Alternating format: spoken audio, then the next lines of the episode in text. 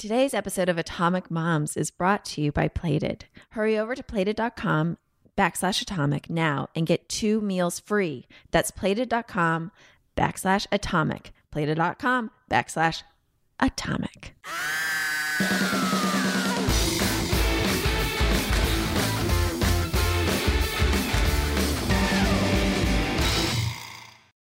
Hi. Hi, pretty. you look so pretty today. What's going on? You look like you're not wearing any makeup. well, I let my hair dry naturally. Oh, maybe so maybe that's, that's part of it. it. That could It be did, it. yeah, because you look really beachy and kind of. I know I look like, super beachy. I like it though. If I let my hair air dry, that's not what happens. No, usually it doesn't happen. For You know what Mike says I look like when I let my hair dry, especially now that I chopped it all off. What For those of you who watch Game of Thrones, Arya Stark from is that? The little Game girl. Yeah, she gets like Oh, the yeah, short yeah, yeah. fro hair when she's like. How do you watch that show? Oh, I love it. I so know much. everybody loves that show, but I can't. Every time I've just walked it's too- into the room, it's so violent. so violent. It freaks me out. Do you want to know what's crazy? We watched it. Yes. um, we watched it. it is it like right after Magnolia was born. We literally laid in bed every day See, and that's watched insane. it. And I have such a warm, fuzzy bliss bubble around it because it reminds me What of that a time. I couldn't even watch that. I got scarred after watching five minutes of that Shamu documentary on CNN. What was it? oh, the whale thing. Maria, yeah, remember? Blackfish. Okay. Blackfish. Yeah, Blackfish. Um, I didn't I was just that. ten minutes of that, and I was yeah, but, devastated. but that stuff everything is real. devastates you right after. But that stuff is real to me. I maybe it's maybe it's also just being in the business and seeing so much of the behind the scenes. Like I don't even watch shows anymore in a real sense. That I'm like I love it and I enjoy it and I'm entertained by it. But I'm also like they screwed up in that shot. I've been watching a lot of extras acting. Oh yeah. tonight, listeners, just like when you turn on the TV, just watch the extras in the background, pretend to talk. It'll crack you up. Oh, you know what I watched? We Mike and I are one guilty pleasure that I'm really embarrassed to admit, but we do watch The Bachelorette, and um, we call it The Bachelorette. And um, and uh, this year, this this season is just out of control. Um, but it's like our one thing that we do that's totally mindless. And it was so You're getting crazy. so defensive about it. I'm I not know. saying anything. no, How many nights a week is it though? It's like a Just two. one. It's No, one night. it's just one Oh, I thought it was two nights. Um, and actually, Mike only watches like the very beginning, and then he has to leave for work. And I'm always like, "Do you want me to pause it?" And he goes, "No, you can just tell me what happens."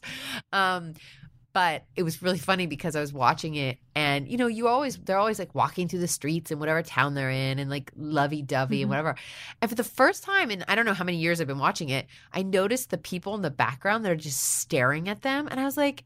It, finally occurred to me, like they're not on a real date. Like people are staring at them. It's There's so many reasons it's not a real date. Yes. But one of the many reasons it's not a real date is because that there are cameras. And cameras. so that, yeah. And they've probably rented out the restaurant so that they could have Yeah, their but like date. they were in I don't know where they were, like Ireland or something. They're walking around and you can see everyone like in the park behind them just staring at them. And I was like, oh, how like how obnoxious is that? Like you're you're not focused because listen, for me, I've been at a restaurant where I've been recognized before. Yeah. And the minute that your anonymity is gone, it's so weird. Like the minute that you know that somebody that you don't know in the restaurant knows who you are and is watching you, you become so paranoid about everything that you do and Your everything that manners you get a little better. Yeah, I just like I I'm not myself. Right. Because I get really kind of So you're concerned about the bachelor's date not seeming intimate for the bachelors? well, it makes sense why none of them really work because it's not a real date. Like they're not they're but, not but but my point is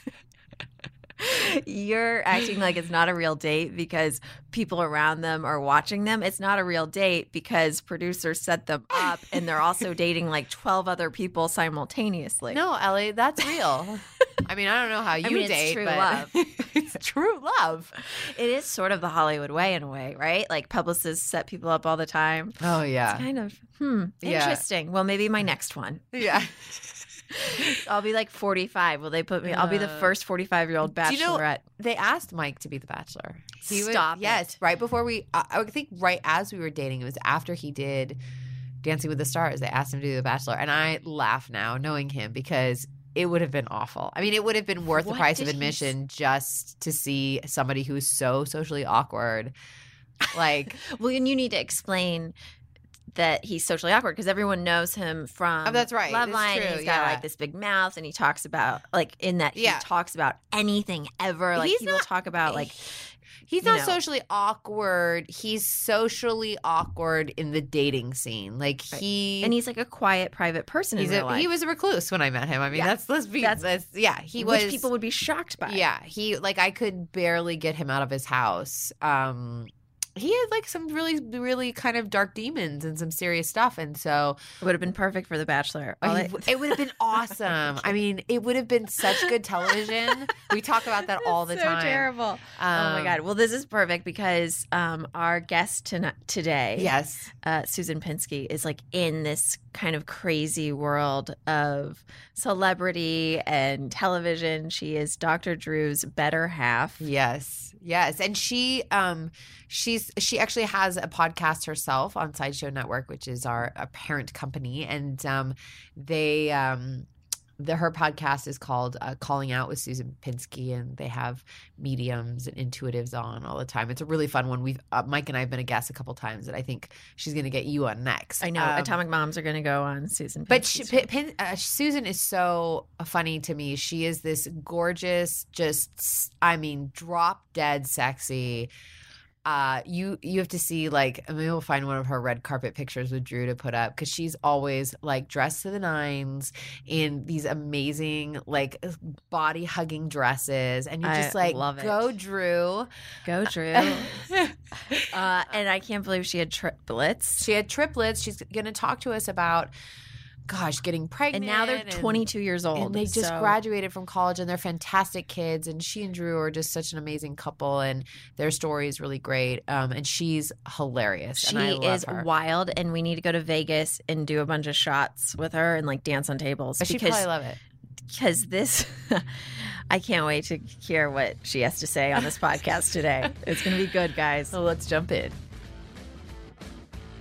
It's been on your mind all day because last night was, in a word, delicious. Mm-hmm. and you can't wait to do it again in the kitchen tonight with Plated. Plated is for busy people who love cooking fresh, exciting new dishes but don't have the time to drive all over town searching for chef quality ingredients. With Plated, you don't have to. Here's how it works. Go to plated.com backslash atomic and choose from amazing chef designed recipes each week. You'll find easy to prepare selections that fit everyone's taste.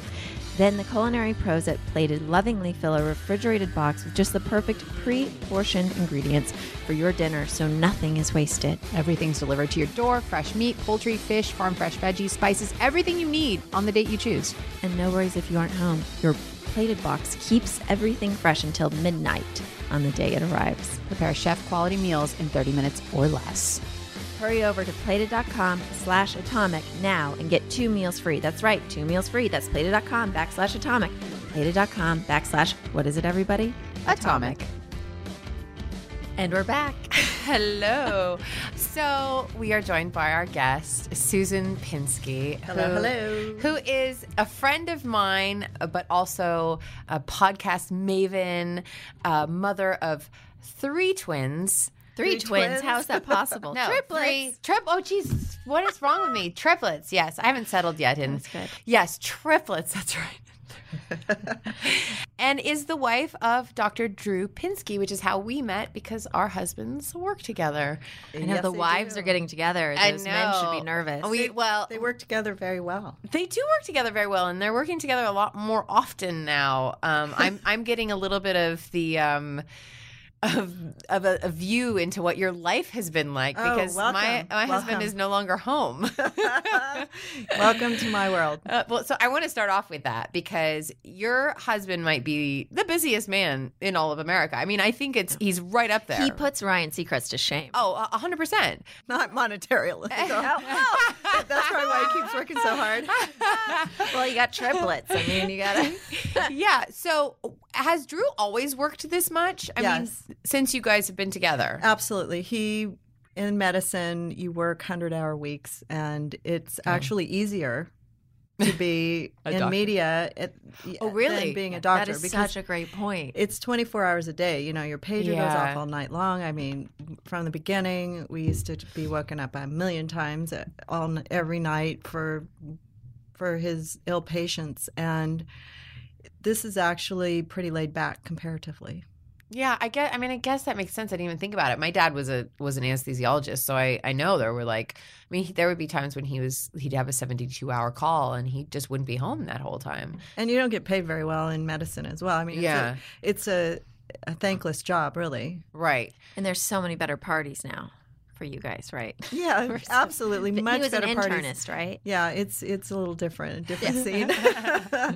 Wait, and you guys, you were telling me the story for the first time. I didn't realize that I had no idea how you guys had met. Oh wait, I we have this in common. What? So please share how Yeah. you guys met. yes, I met Drew. Actually, we met twice. I met him in a bar before I started working at the radio station. That's what we share in common. I met my husband at a bar. Oh, you did? Yes. Well, we ran into each other, and I blew him off. He I, he hit on me after one of my little bikini fashion shows, which I was working in a bikini shop, and I was doing PR for my boss, and we'd put on like during the happy hour, we would we would you know promote the show, and girls would come out with balloons and bikinis, and and then Drew happened to be Were sitting. you in a bikini? no, I was the announcer. I was the woman with the girl with the microphone. She could be, and she could model bikinis even now. She, your body is oh, slamming. Oh, yeah, I know. But you were in the position of power. You were at the microphone. I was. I was running it, and I had uh, met Drew, and he hit on me and told me I looked like a model he knew. And I said, "Well, I've heard that one before." And then I walked out.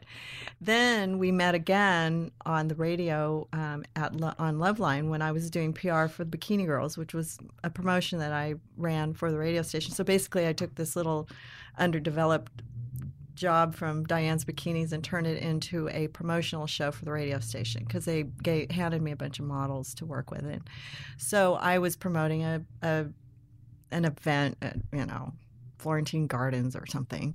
And I walked in and Drew was sitting in the in the studio and he had been hired to answer medical questions. And this was like in 1982 or 83 and he was like 24 years old i was like 23 and he said oh my god it's the love of my life and i'm sure he did that with every girl that walked in but he I was right this time. but I wasn't dating anybody. At, I was sort of breaking up with the guy that I was with when I said no to him the 1st mm-hmm. time, and we didn't even know that we had met before. So I went out on a date with him, and then we the rest is history. He said, "Well, when you break up with your boyfriend, you know, give me a call." So I broke up with my boyfriend, and then we started dating, and he was very romantic. He took me out to a nice dinner. He, you know, he bought a bottle of wine. In those days, you know, the guy I was dating, I he, had a. I don't think he even had a credit card, but um, so yeah, it was very romantic. But Drew was just out of medical school, and I, you know, I fell in love. I guess. Oh. I, I mean, it's it's funny, and I know that you met Mike On the when sh- you were on Loveline as well, right? Yeah, yeah, and f- I mean, for me, it was like a love at first sight. I mean, I, I, I, I would should say actually lust at first sight. Like I just when I saw him, I was, I was tongue tied. I couldn't speak for two hours.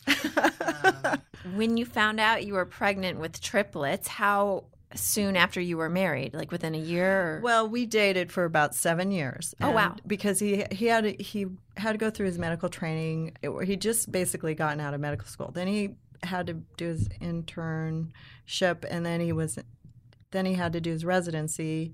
Then he was the chief resident. So it was like seven years of sort of getting his his internal medicine specialty Mhm. and he was he was the chief resident of the Huntington Hospital. So he was really busy. Like this that's like around the clock work. So Yeah. he gets his work ethic basically. We've watched Grey's that. Anatomy. We know what that means. No, I'm kidding. totally Yeah, kidding. So so he didn't really want to settle down. I was ready after like three years. I was ready to go because I told him I said, you know, I, I really don't want to get pregnant when I'm 40, you know, and he didn't want to get married till he was a lot older. So we dated seven years. Then we got engaged. And we lived together for a year because I wanted to test it out, make sure I didn't not want to do this. now, is he a slob or is he? I imagine he's very like meticulous. He's in between. Okay. You know, I had to teach him how to get the underwear in the hamper. And Can you come over to my house, yeah. please? I mean, all men are like that. I mean, he is definitely male. His his closet's pretty organized, but it it doesn't have that gay ring to it. You know, Right. it's he's he's kind of semi. How about like flecks of toothpaste spit on the mirror. Does yeah, he do that? yeah, yeah, He yeah. does, he does and, and, Okay. you know, we uh, our deal. We broke up for a period of time, and when we got back together, he said, "I really want to get back together with you. Is it whatever you need? Um, I'll be happy to get." And I said, "Make sure I just have a maid." That's all, because I am tired of cleaning up your shit. Because at the beginning, it was extremely disgusting. I'd show up in his bathroom, and the bathtub was just coated with whatever, and I'd spend like an hour cleaning it just so that I could shower in there. And you know, I know what you're talking about. I completely forgot about this, but um, so now we we just make sure that there's somebody handy to, to clean up. But now, as he's gotten older and everything, you know, we I mean. It, I got to say, I'm probably a bigger slob than he is, but I was super uh, I was super anal about it before I had kids, and then when I had triplets, I literally lost that. It, I had to let it go. It's just like, oh well, there's that pile. It's just gonna have to wait. You know, I have I have priorities right now. Yeah. But when we, you know, we dated for seven years. Get back to where I was. We lived together for a year. We got married, and literally after the honeymoon, I ran into the in vitro specialist, and I got pregnant. So there was like an hour and a half honeymoon. Right. Wow. and I, well, I, I, pregnancy was not getting pregnant was not really a problem for me. It was just getting the the egg from point A to point B, and the fertility was definitely there. Um, we, I went through in vitro fertilization, and I knew that I had some issues biologically where I couldn't, I, my fallopian tubes weren't working correctly. So we knew that ahead of time. We kind of had some medical research done. Right. And I I thought maybe, you know, we are going to have to start it at I was 31 when we got married and both of us were and I thought I was going to have to, you know, take a few years to get pregnant and wanted to get a jump on things Right. because we dated 7 years. We had a mm-hmm. great long relationship and it good times, you know, I had all that fun before marriage and had a great wedding, had a great honeymoon, and then boom, pregnant. but I actually had five embryos implanted and four oh. took. So I thought I was going to have quadruplets Oh my god. for 12 weeks. And oh. yeah, and you know, we we had to decide whether we wanted to reduce it or and I was really not into that. I'm I'm seriously not into reducing anything when it comes to children, but mm-hmm. I but they said there would be a lot of a lot of chance of of the baby's not coming out full term or whatever. So for 12 weeks we shook in our shoes and we we we listed the pros and cons of of having two because they would reduce to two if I wanted to and I I, did, I didn't want to but we we decided that we the pros and the cons were pretty even. You know the college thing is really expensive you know how are we going to afford this? Is it going to be hard on your body? Are you going to you know how are we going to handle this emotionally you know i'm going to have to get three more jobs you know there were so many things but we worked together and we just really saw that it was doable so we went in at 12 weeks for our ultrasound i the only three were there Wow. one had just sort of was sort of a shadow egg, a, mm-hmm. eh, a ghost egg, I think they call it, or something. Yeah. And it, it had dissipated into the uterus. So we were, I was just exhilarated. I'm only having three. right, and you didn't have to make that choice. Right. That's so yeah, I didn't. I, I probably would have gone for four. Yeah. Had I known, you know, I just I was really healthy, and I I I guess I have good genes or something, but I I made it to 35 weeks with triplets. So those three came out at uh, I had 17 pounds of baby. Uh, Paulina was four five pounds. Jordan was five eight, and Douglas was six nine. Oh my god. Mine was six nine. My little girl was six nine, all by herself. She had like a penthouse. There's three in there. And how long were you on bed rest? I was on six out of the nine months. What because I Oh my god. No, there's no way. yeah when they when they um when they harvest the eggs they have to go in and and pluck the eggs off your ovary. And after they're they sort of produce these eggs these little and then to mix with the sperm and then and then they implant it. But when they plucked it off my ovary somehow my ovary became really swollen and big as about the size of a, a grapefruit. So i had to lay in bed for three months so that I wouldn't tweak my fallopian tubes. So I, the first three months I laid in bed And you weren't even that pregnant. drinking that. Gatorade and Ensure. That's what they gave me. So to sort of, I go, I don't know why, but um, so And did you did you have a, any morning sickness? I had or- horrible Oh morning sickness to the point where I was just like the first 12 weeks I wanted to just die and then the the 12 weeks came or whatever then yeah. I don't know what the cutoff is Yeah. it literally stopped like that day yeah. and I was so excited I jumped in the car and went to the market and then I slammed my finger in the door of my Porsche and, and broke my finger and I was like oh my god I was out in her Porsche. so LA. I love it. I can like see it right oh now. what color was the car? and I was so happy for the the second I guess trimester yeah. and I was so happy dur- during that time because I could move around and I could get the baby's room ready. But at 21 weeks, I was full term, so I looked like a pregnant cow, basically. At 21 weeks, yes. full term. So I started going into labor at 21 weeks, and then they wired me up with terbutaline pump, which basically stops the the labor. So every time you start going into labor, you push this little button on it, and it they it slows down the process. So I laid in bed for three more months, which and drank a lot of water. And, did you watch movies or? I, you know, I could barely watch anything because anything that s- stimulated me sexually, or like if somebody kissed on TV, it would put me into labor. No. I, and I you're was being told out. Like how crazy. Like they would know that you were turned on by that. my sex drive was amazing, and we couldn't have sex. You couldn't for, do like, anything. Yeah, we did he sleep in the basement? on our poor Drew. I I- I feel so bad for him because he was so good about it too. He went like nine months. I think we had sex like once on our anniversary. The doctor said we could, so I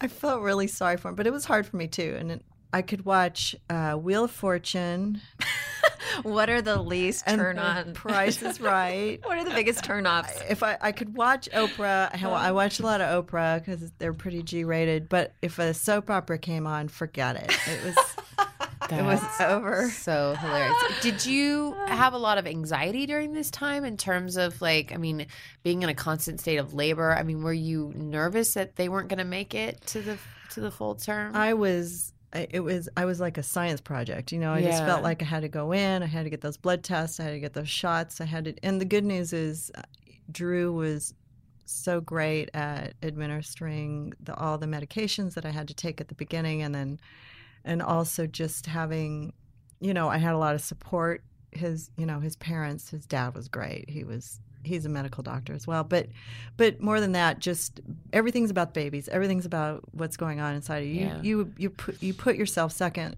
And when I was thirty three weeks pregnant, I developed a Bell's palsy, and Drew oh came my home. Susan. the left side of my face because you get really swelled up like and all your there's like a nerve in your face that that goes through your skull and when it, i was so swelled up it, it shut it off. So half of my face went completely dead. So i was like drooling out of one side and my eyes wouldn't shut. I had to like so tape it shut. My um my father-in-law when my at my husband's sister got married that morning he woke up you know father of the bride woke up with Bell's palsy Oh my and so all the photos half of his face is paralyzed So I have a picture of myself when I was pregnant, and I'm the night before I'm giving birth, and I have this really sad look on my face because I couldn't smile because it was like uh, I looked cockeyed and smiling on I looked so funny. So I, but Drew came home and my arm was tingling and my face had, you know, stopped working, and he thought I was having a stroke. Oh my god. And it's just so funny because you, I'm just like, I don't care. You know, it, it's for the babies. I want these babies to come out okay. We'll keep them. I mean, I could have delivered at that point. I should have. Um, but they couldn't see Douglas. He looked very small because he was hidden underneath, and he was six nine. And he was the biggest one. So they rushed me to the hospital. I went to the hospital a lot at the end, like a, for for many things. I had an ileus, which is a bowel obstruction, and and it felt like I was in labor. So I'd go to the hospital, and then we'd come home, and they'd give me all these weird things for it. And finally, he took me in, and they put me in the hospital for two months. But they also, or two weeks, they. Uh, basically gave me steroids for my face, and then you know it came back. It, it's it's a little bit off still. You know, I have to I have to work on the Botox to even my eyebrows out. But um, it's it, you know it's like I was willing to do whatever it took to get these babies out healthy and happy, and they came out perfectly fine and didn't have to stay in the hospital. I did, but they, literally were ready to go home. What a marathon to begin your journey as a parent of three children. Yeah. What did you do um, to prepare yourself for having triplets? I mean, was there anything specific that you did? I mean, that I can't I can't even imagine. I was overwhelmed by the idea of having a baby.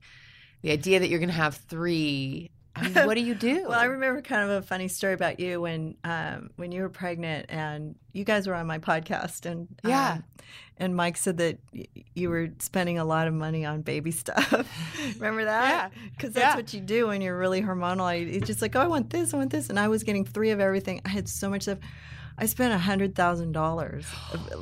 Susan. I kn- I had my credit card memorized, but here's the good part.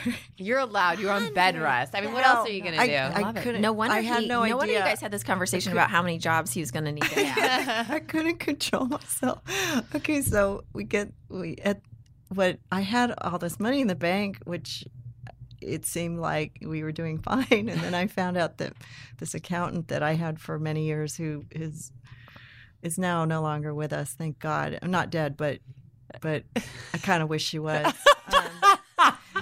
Uh, she didn't pay our payroll taxes for the entire year, so I thought I had all this money in the bank, and I got we got the bill at the end of the year, and I had already spent it all on baby. Oh my God. You're like, don't go into the nursery. It's honey. a miracle I'm still married to this man. He he was so supportive. I I swear to God, I I feel so bad about it, but I well, but I did mean, prepare myself well. I had every gadget. I had I had lots of help. Once I I did make a mistake when I was pregnant not to hire a baby nurse before I gave birth and I ended up with I had to like interview a bunch of people going through the process. So I I give people advice to definitely plan in advance because you think you can take care of things, but it Yeah. is such an endeavor.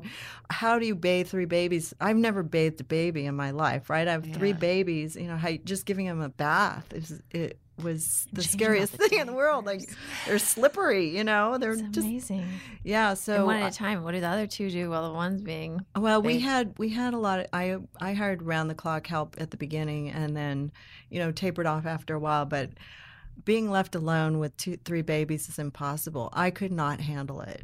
The first time I did it, I was trying to feed them. I had one in the car seat with a bottle, one in the little swing with a bottle, and then the other one in my hand. And then at one point, the one in the car seat kind of rolled off the couch. Fortunately, he was in a car seat. That was Douglas, of course. You Yeah, know, of course. he's always the one that wasn't getting in trouble. But um, so I was like, okay, I can't do this. And then the second time when they were like a little bit older, I was alone with all three of them at the same time, and uh, Douglas went to the front door and answered the front front door. And there was a policeman there or something, like going, "Did you know your baby just answered the front door?" I was like, "Oh, It's free range parenting. yeah, I don't know why the po- police was were there. I'm, I'm not quite sure. Um, Uh oh, that's the real story. no, Why I don't remember. at your door? no, but there's the I I did realize that personally, I mean, some women can do this. They can take care of three babies at the same time, but I literally had to have somebody with me s- for the last 22 years. I mean, Yeah. I they And God bless those mamas out there listening that do have twins or triplets that are that can do in it. it right Well, now. and- And, oh, And it's a very much important point to make. Um, somebody along the way, and it might have been Sada Simran, another one of our guests, said to me, "It's very important that you know the kind of parent that you can be." And that there's no shame in saying I'm not somebody you know who can do this on my own with even one child, and that the power is in knowing that that's what you're capable of, and then asking for help. I tried. I wanted to do it so bad. I was so tired of having people in my house all the time. I mean, I had anywhere from two to three people in my house at any given time between the grandparents and the help because, and we just ran in circles all day long for the first, you know, three years until they were in school. You know, when you get them into preschool, it's like hallelujah. I mean, those the people in those preschools are saints for taking these babies. I gave them three monkeys uh, like out of the wild, and it was like, oh my god thank you for taking them. I mean, I, I, we had to do all the mommies and mommy and me's, and we had to do, you know, either you're always trying to find something to do, and it, it's a lot of work. You have, you know, you put them in the stroller and you walk around Disneyland. That's about all you can do to, to entertain Right. three babies. I mean, I see how Bianca takes care of her babies. She's got these little kits with the toys, and that it's just, she's got it all planned out. It's all so organized, and she, that baby is so happy all the time. And I mean, I, I can learn from you, and because you. Why are you going to do it again soon? Real, no, but I when I have grandchildren, Yes. but I do. But I we I mean we were real creative like that too. We we literally had like an area all roped off with. I bought the gym mats from like Gymboree, and I just filled the room with them and made it so that if they fell and hit their head, they'd be okay. And we turn on Disney videos all day long. I bought every every Disney video known to Earth, uh, yeah, known to man, and and that's why Drew's really up on all the Disney characters. But um, That's so cute. no, so I mean, we just kind of keep it like singing and dancing all day and goofing around, and but I would have to have somebody with me. There's Yeah. no way. It just I know. I Um, how did you keep your relationship afloat in the midst of Drew working Yes. and having triplets? I mean, what do you guys did you guys have anything special that you did? Because I, to me, that's what uh, you guys have a fantastic relationship, and I I love it's watching. amazing we together. made it this far. I just I can't tell you. I'm really fortunate that I met him. He's seriously a, a an anomaly in a lot of ways. A lot of women can see that. I if you ever go walking around with him, he gets accosted by women constantly like I love you, I love you and can I take a picture And and Silver Fox. yeah, no, but he's just a good guy. Yeah. he's super Yeah. good, and he's um and he's really dedicated to me. And I, I maybe, I don't know. Once I had these babies, I, I, I was kind of an a hole before I got married too, because you know most of us are. But, but um, you know, after I had gave birth, I think he, he just really appreciated that and he knew he he's the kind of guy that appreciates women for the gift of life and family and just he's just one of those guys so i'm really fortunate that way because our sex life kind of went out the window and that's a really important factor in our relationship uh, at the time after i gave birth everything changed because my hormones were really not the same and I ended up having to go to therapy and go on antidepressants. And, you know, when I was having really hormonal issues, which could have been addressed a little bit better, but I did. And I, you know, it, What do you mean It it, could have been addressed a little bit better? what I realized later was I went into perimenopause a lot earlier than most. And so I was sort of dealing with mood swings and anxiety problems and lack of desire because I was going into menopause. Oh, I interesting. mean, and- well, were people just saying, "Oh, it's because you have triplets"? Yeah, and you're nuts, or you Yeah. know, let's get you a therapist. you're, you're crazy. I've bitch. never heard that one. You need to you need to go. Yeah, you need to go take care of that. Like, well, and I wanted to, you know, kill my kids in the middle of the night. Sometimes, like I would just like I, I have to sleep, you know. And Douglas would wake up and he he would um he would spit his sucky out in the middle of the night and then I'd have to get up and he would he just was really not doing well because what we didn't know when he was six months old was that he had an arachnoid cyst. So I had, you know, when we when we discovered that, then we realized what the problem was. But at a certain point, I did want to kill him for waking me up. So they put me on Prozac at that point. Wait, two questions. What is an arachnoid cyst? Okay, so arachnoid cyst is a cyst that it was on his left cere- cerebellum. It's it sort of intertwines with the with the brain, and so because arachnoid is like a spider, so it kind of intertwines. And he was he had this on his left cerebellum, which caused him to have um, sort of a mood disorder. Like when he ate, he would start crying afterwards, and or he would wake up in the middle of the night and he'd need comforting, and or he was he had bad balance, and so uh, he we discovered it. We were in Vegas, and a couple of nannies we decided to get away and have some fun, and uh, he was jumping on a bed, you know, like one year olds do, and he kind of flew off and hit the ground, and then he was kind of he kind of went limp and i just read in parent magazine that when a child it goes limp after they hit their head that you need to call an ambulance. So we called the ambulance.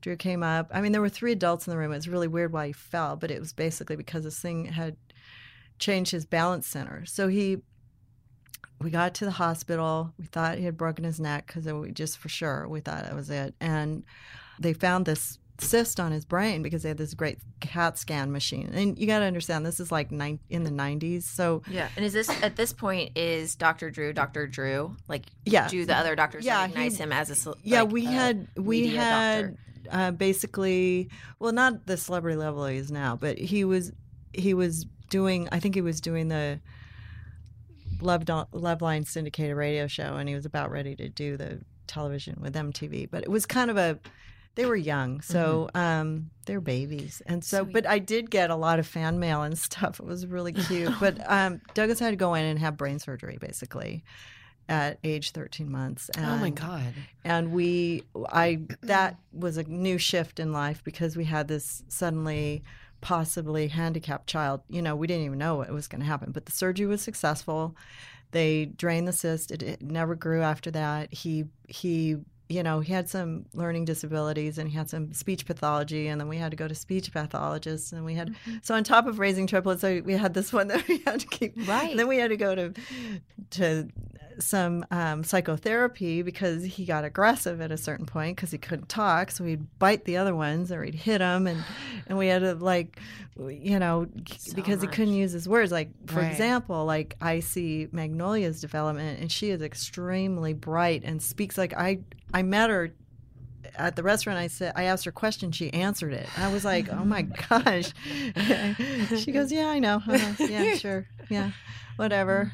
But I but my kids their speech was already develop, a little bit developmentally behind because they are triplets and they do develop their own little language Yeah. with one Oh, another. Yeah, that makes sense. and there's not as one as much one-on-one time and i'm not a preschool teacher so i literally was just like okay what language are we speaking today? Can we just get through the day. But um be that as it may they all got into the preschool of their choice and they all had their you know developmentally we got them all ahead and they you know we worked the system and basically douglas is doing great and he's you know he does have to deal with some of his organizational skills are a little different and the way that he studies is different and but he's a master at piano and a brilliant singer and opera singer and he's just graduated from a great school and it just you know but it, there was always sort of this feeling in the back of our head like how's this going to work out for him? And you always worry about that. I mean i was more concerned once they were out what they were going to turn into than when Right. when they were inside of me yeah. Did he bond with his daddy with the opera? Yeah, he basically has an some kind of weird genetic ability to play music, and he my we have music on my side of the family, and some kind of idiot savant music side, and then we also have Drew's opera voice on the other side. He got he got the mixture of the two. Paulina is a really great musician too, but she was more of a dancer singer, um, and she sang some opera as well. And then, but Douglas just got this gift of his his voice. But he's you know that was sort of part of the healing process for him too. You know, having music and that always made him happy. When he'd get frustrated or if he had problems, he would just Emotion.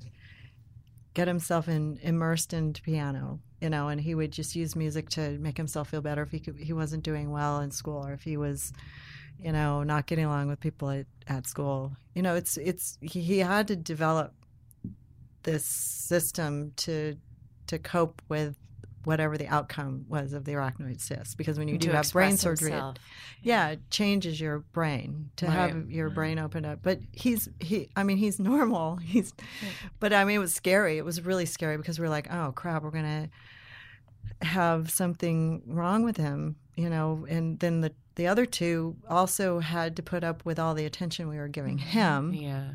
And how did you do that over the years? Where how did you forge a relationship with each of your children separately? I think that my daughter and I were closer because you know girls uh, hang around each other a little bit more. I think that out of the three, Jordan kind of was a little more left out of the of the um, situation, and he is my middle child. He was born second. I love it. How many minutes is he middle? He's I like five minutes, but um, but there is a middle personality even with triplets. So I Amazing. Yeah, and so, but I see it now because he also was always. Well, when Douglas was sick, I think he sort of became really independent, and he was always my moral compass of the three. So I would give him little jobs and stuff, and he did that along the way. But I think he kind of got tired of it at a certain point. he doesn't want to do that anymore. You know, he's he's literally like um he just wants to do his own thing now. So I but I Douglas and I probably are a lot closer because of the fact that I spent so much time helping him heal and helping with the, and he there is a connection that's a little bit different. It's it's hard to explain. Not because I love him anymore than the other two, but it I think just because we had a, a lot more one-on-one time a lot more bond and i was i knew that he was in pain after he had brain surgery and i had to help him deal with that and because they can't talk and but um there's the arachnoid cysts are really complicated and if you ever google it i mean you'll see people it changes people's lives and we got so lucky that we caught it when we did and that nothing horrible happened to the point where he's having to cope with it and What are even symptoms of? Do you? Uh, well basically you know how uh, they used to measure babies heads yeah. you know in the olden days Yeah, they still do it. do they really Yeah. Yeah. well i had three and i had two with like you know 90% or 80 per, 75 percentile head size and then douglas had like 100 percentile so we had this thing and i was like if you're going to measure their heads and when you and you see a difference like you should maybe look into that you know Right. what look Yeah. at your findings but that wasn't really a symptom. His symptom was he was agitated after he ate. He he couldn't i mean i'd watch the three of them try to walk. The other two could walk. He would walk and then he'd fall down. Um, he was I, I there was a certain point where i got really anxious about it. i went to the pediatrician. I said something's really wrong. He he cries after he eats. It's really weird. And he goes well here's this book the willful child. You need to read this. So i followed all the directions in the willful child and it helped a little bit but it wasn't going away. So you know basically i had reached out to my doctor and said well i there's he's different than the other two. So i mean i think the biggest thing to do is to use your intuition and to try to use your instincts to basically get your your pediatricians to take notice to it you know? And i and i did know that he wasn't swallowing and he didn't like but he loved to eat. He was the biggest eater of the three of them and we after dinner I'd- i'd have to walk him around and stuff he was agitated but it was because he had the pressure of this thing growing in his head. I don't know. I and plus i think it the nerve may have been attached to his tongue and he couldn't swallow correctly. So that was another symptom but i just wish that i was a little pushier. Well, we've talked about that with another guest of ours before, um, and I know, like with Magnolia, she had. I mean, it was a, very um, small thing, but she had torticollis, and um, I just think it's so important. Like, I feel like so many parents think that, like, if they say something, they're scared to ask a dumb question or, you know, seem ignorant about things, and it's like it, there's no harm in just speaking up because, uh, you know, it was weird. Even me when I went into my doctor and I said, it seems like her head tilts a little bit to the left when she's sitting.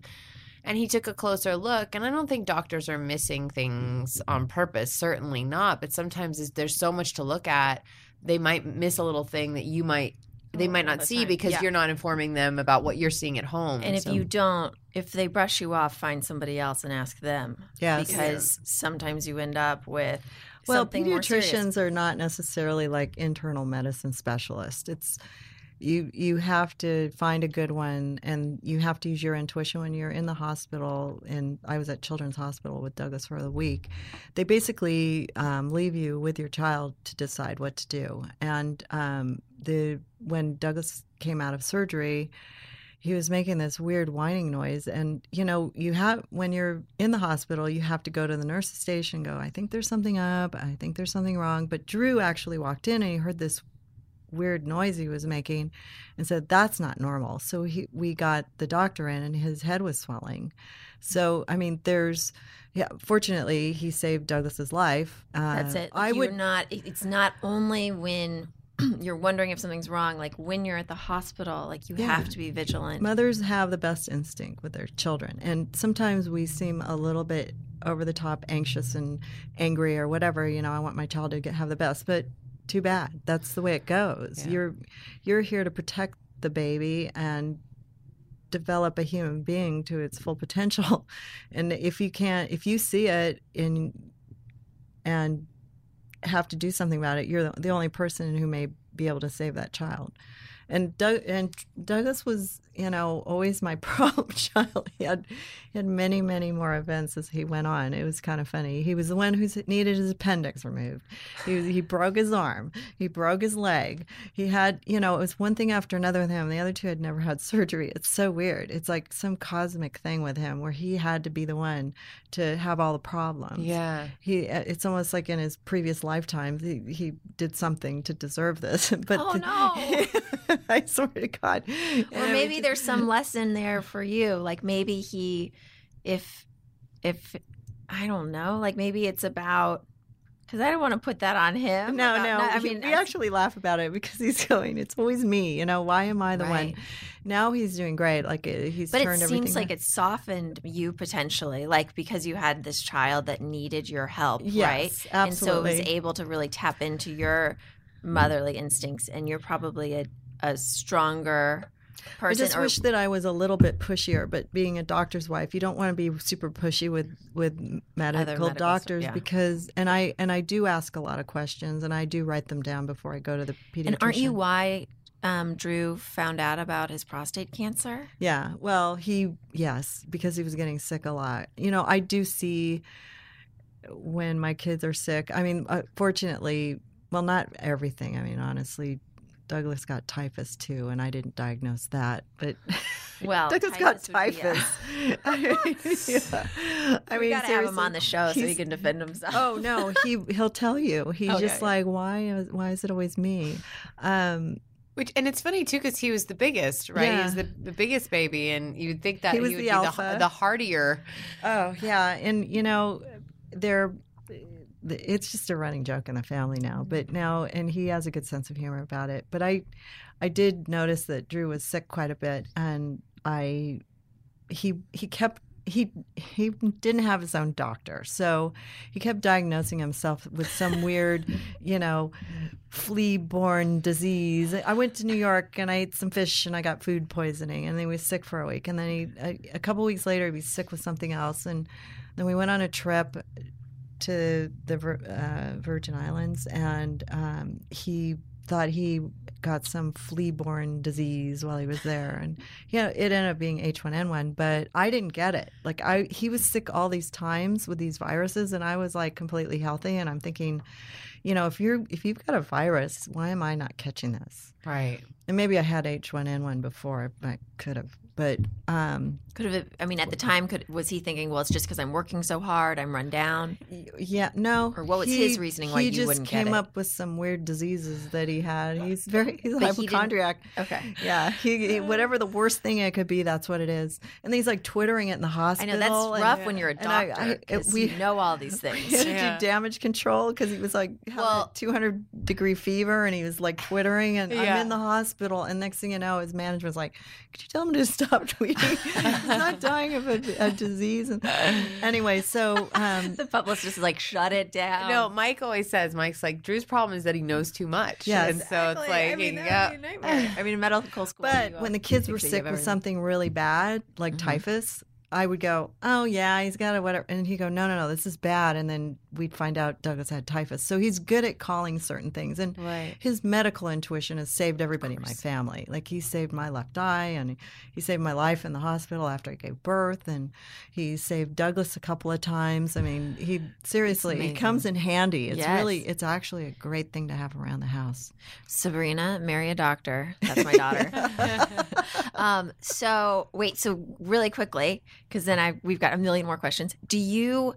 How did you? So he just was sick with the flu or, or different viruses, and then what happened to find out he had prostate I told cancer? him that he needed to get an internist, and I said, you know, it's time because we I had just gotten one of these like con- concierge service things where you you go in and you pay at the beginning of the year. I said, you know, I I like this guy. He he went to poly like you did, and he's younger than us, and you know, let's just get you get you a doctor. And he's like. "Ugh, I, I, my friends have been helping me. I don't need. I said, come on, let's just pay the money. You're like he he likes to make money, doesn't like to spend it. I just do that for him. But um, so, anyways, I signed him up, and he went in, and they took the blood test, and they found his his PSAs were kind of high, and they um, his father had prostate cancer, and his uncle. So, but he was very young to have PSAs at this level. So he went into a specialist and they started checking into it. We we actually got a guy he liked in Pasadena, and um, they were like, you know, this really has to go. It's not it's not good. So it was really kind of a bad experience because my kids had just gone to college and we so just empty nest syndrome. yeah, we just finally were having that second honeymoon. That's why, you know, when he got H1N1, I was like, why don't I? We've been kissing all week. There's no reason for me to not be sick. Adam always says I'm the carrier. Whenever like he gets sick and I don't, he says I'm the carrier. It's very loving. but I guess Drew Drew thinks it's worth it. So And how did that his recovery and post cancer? The, the interesting thing was, you know, I have sort of this mantra where when your kids go off to college, you just want them to have that first year experience and have it be really awesome and not give them any extra baggage while they're there because they're just trying to be out in the world by themselves for their first year in their dorm and their friends. So we we didn't tell them, you know, that he had been diagnosed with cancer. So because we just really didn't know how difficult it- or how bad it was going to be. So we tried to like help them get through their first year, eh, but we were scared, you know, to death. You know, like oh my gosh, this is really horrible. You know, I mean, what if, what if? So and Drew gets a little dramatic too about stuff like that, and he likes to think the worst. And I'm like, don't do that, don't do that, you know. But after he had a few more tests, um, six months later, it was getting a little bit more aggressive. So we had to consider the surgery because of his age. They can't do like, they can't use radiation, they have to remove it completely. So basically, what they have to do is go in with robotics and take the prostate out and it's a big surgery huge surgery and you have to not you can't work and we he had a couple of tv shows in production and we didn't really want them to know because you can't get insurance and then you may not get renewed and he had an entire television crew and everything so we were trying to put it off as long as possible to see if you know he could find a space open so we had to plan it like a year away so he then we changed doctors. We ended up at, with this amazing guy, Dr. Holden at Cedars, and they he gave us another six months, but we literally had to clear the slate for an entire year because you know the way that Hollywood is, you book in advance and then you basically you work based on bookings from the year before previously. So he just cleared out his schedule and he went in for surgery. The kids knew at this point. We after the first year of college, we let them know. Um, but he spent the summer on the porch, and he, the surgery was a huge success. He um, it was difficult. It was not an easy surgery. It it was pretty close to having triplets or you know, something like on that. his It, was a, it was a big one. You know, abdominal surgery is not pretty, and plus, it's just you know you have the possibility of the outcome of it not being on the upside, if you know what I mean. That's a nice way to put it. yeah. but um, but but Nur- Nurse Susan did her job, and basically everything's working fine now, girls. So that. nobody has to worry. See, that And did you- triplets was just training camp. And did you? uh Are you closer than ever because of this experience? Like, well, he have- thought I was a horrible nurse, okay, um, which is probably true on some some level. But he also was. It was a very difficult time for him.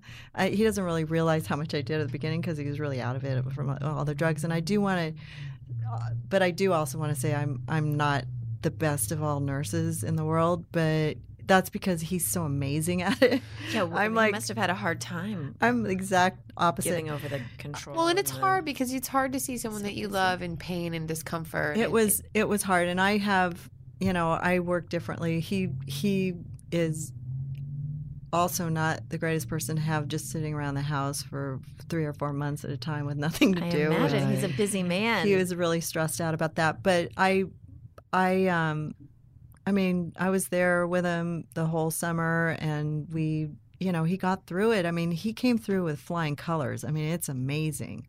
But they literally got it. They caught this thing right before it came out of the prostate. Like if it had burst through the prostate it would have spread through his body.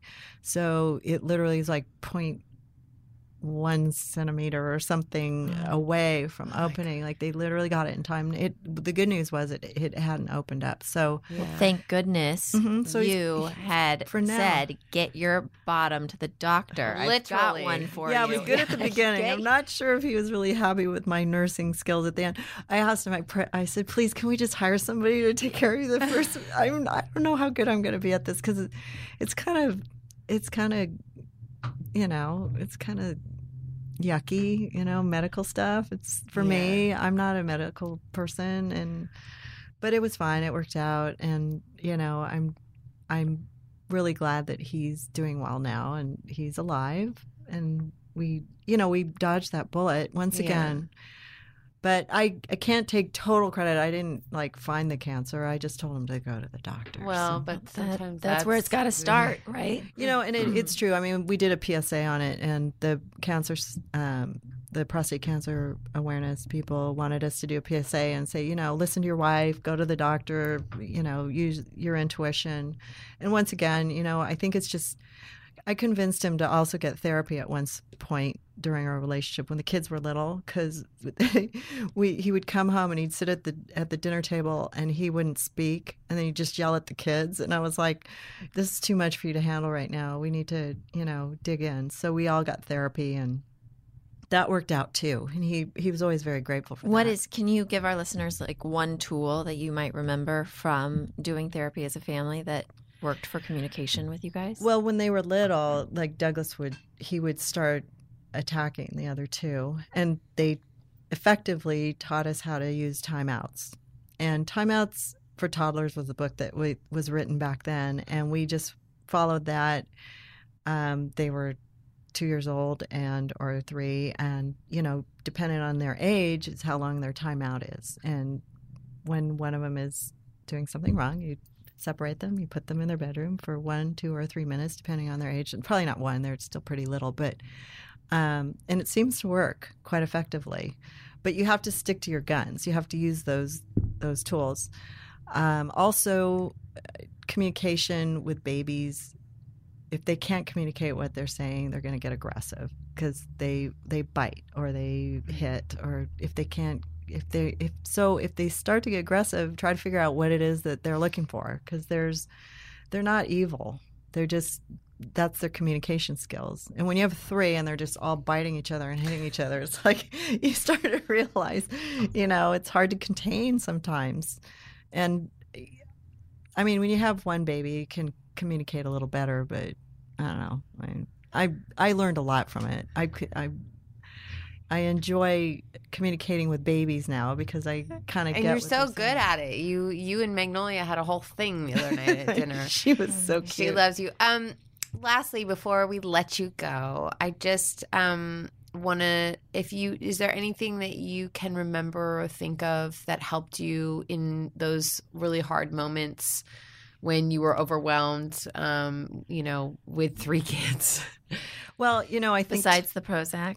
yeah well i i got past that okay we the the antidepressants were a good help during certain periods of my life just because of my hormonal imbalance and i don't have anything wrong i don't have any problems with that um because No, we've talked about that a lot. depression and anxiety i i was the type of person where i would get so anxious i just didn't want to get out of bed so, um, but they worked. But when I was done with that, um, I found that a timeout for myself is always good too. That's you know? genius. and and just saying, okay, mommy needs a timeout now, and just separate yourself. Um, also, That's great. yeah, wine has been a big help for me over the this period of time as well. Do you red or white? Red. Okay. But you know, Bianca knows that. And um, no, I honestly, I, if I think back, uh, taking time for yourself, seriously, to get out and and do your own thing occasionally, uh, and also just not not losing it. You know what I mean? Within it take it takes everything in your power not to smack your kid or get mad and scream or whatever. I mean, there's a difference between being stern and saying no. You know, if they're going to be in danger and you know where you have to slow them down, but but just you know try to control any kind of emotion where you're going to be it's going to be harmful to your child because trauma is like the last thing you want to do to any child and, and because it it causes pathologies later i mean Yeah. smacking your kids around is just not a great idea so you know it's hard for me i i hit i spanked paulina once because she didn't want like the way her hair was done. And then I, in the first grade and then i called the teacher and i said i i paddled paulina. And i and i said in case she tells you i feel a lot of remorse. But boy she pushed me that day. And i was like i can't believe i did that. And i knew better. But it was like come on you're gonna make the carpool late. And you just have to you know Yeah. calm down. Your hair is mm-hmm. fine. Like please like and Drew was touring with Adam and they were gone for a week and I was alone with the kids and I just lost it, you know. But then I had to call all, all the people that had witnessed it. I'd tell the woman in the carpool because I figured my daughter would think My mom just hit me.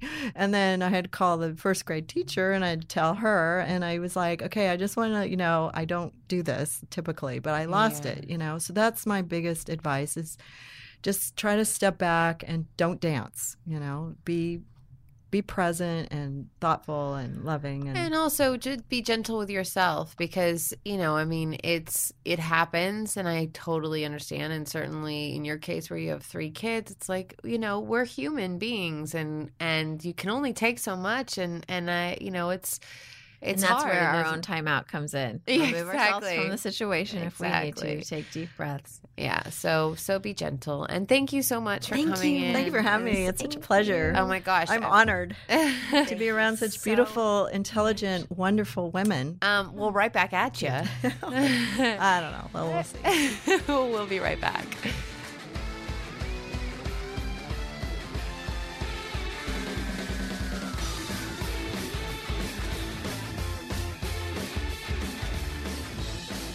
We're back. We're back. That was so much fun. I love that was so fun. I love. She's. I asked her at the beginning of the podcast if there was anything like that she didn't want to discuss, and she's like, "I am uncensored," and she came through with that. Yeah, she with did. flying colors. She was wonderful I- and wild. Yeah, I feel very grateful to have her and Drew in our lives, and I have to tell you, like, I was very intimidated. I re- intimidated. I remember the first time I met Drew, and then subsequently um, Susan, because they seem like such a power couple, right? They're For just sure. and and they're both um, so real and lovely and funny, and um, I just have they, they've been a, a very um, welcome addition into my life because of Mike. So I'm happy she about was that. so honest. Yeah, I love that. I love the honesty. It's great. She was um, awesome. I can't wait to um Go on her podcast. yeah together. Yeah, it would be fun. Atomic Moms. Um, we got a mom session.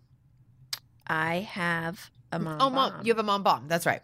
I got the mom session. my mom bomb is uh, okay. So Barry Schwartz did a TED talk, and it was about one of the things he talks about is how unhappy we are because of all the choices that we have in our lives, and so it just is like exhausting. Because it used to be, oh, there was like two pairs of jeans that were your options. Now there's like thousands, or like how what how many paint colors there are. Oh, yeah. So whatever you choose, you feel like you might not be choosing the one that you should have chosen. So true. Um, and so I laughed out loud when I heard him say this line in the TED Talk.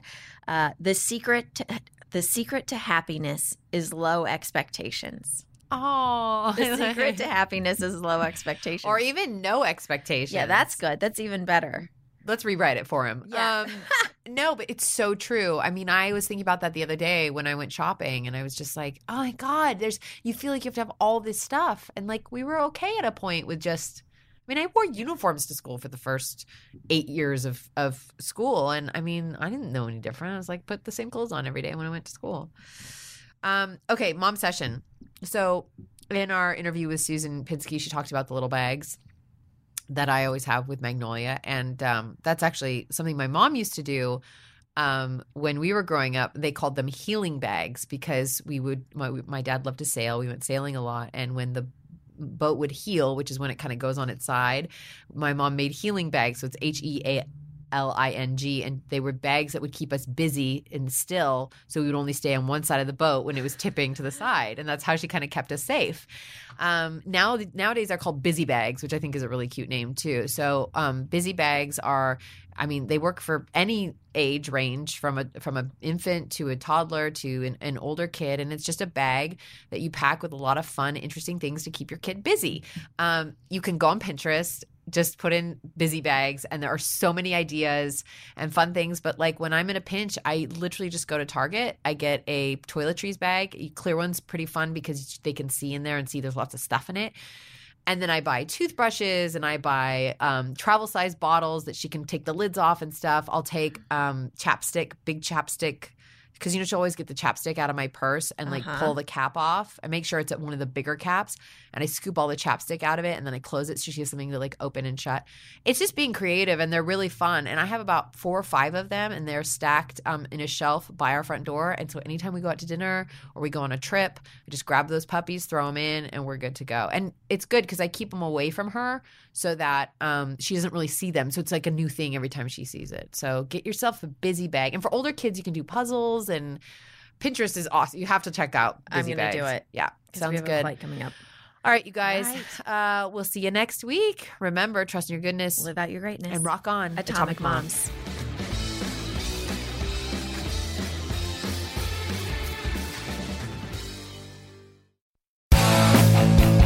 If you like listening to comedy, try watching it on the internet. The folks behind the Sideshow Network have launched a new YouTube channel called Wait For It. It's got interviews with comedians like Reggie Watts, Todd Glass, Liza Schleichinger. Schleisinger, I've been friends with her for 10 years.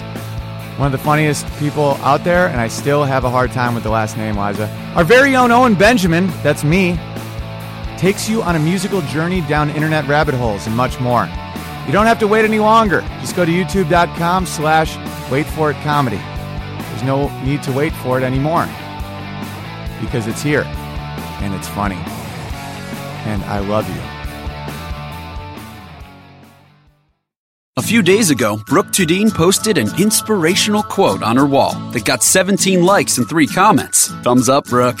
Geico also wants to make a comment. In just 15 minutes, you could save hundreds of dollars on your car insurance by switching to Geico. And nothing says inspiration better than saving money. Well, except for those posters that say things like teamwork, excellence, and make it happen. Hashtag keep climbing. Hashtag savings. Geico. 15 minutes could save you 15% or more on car insurance.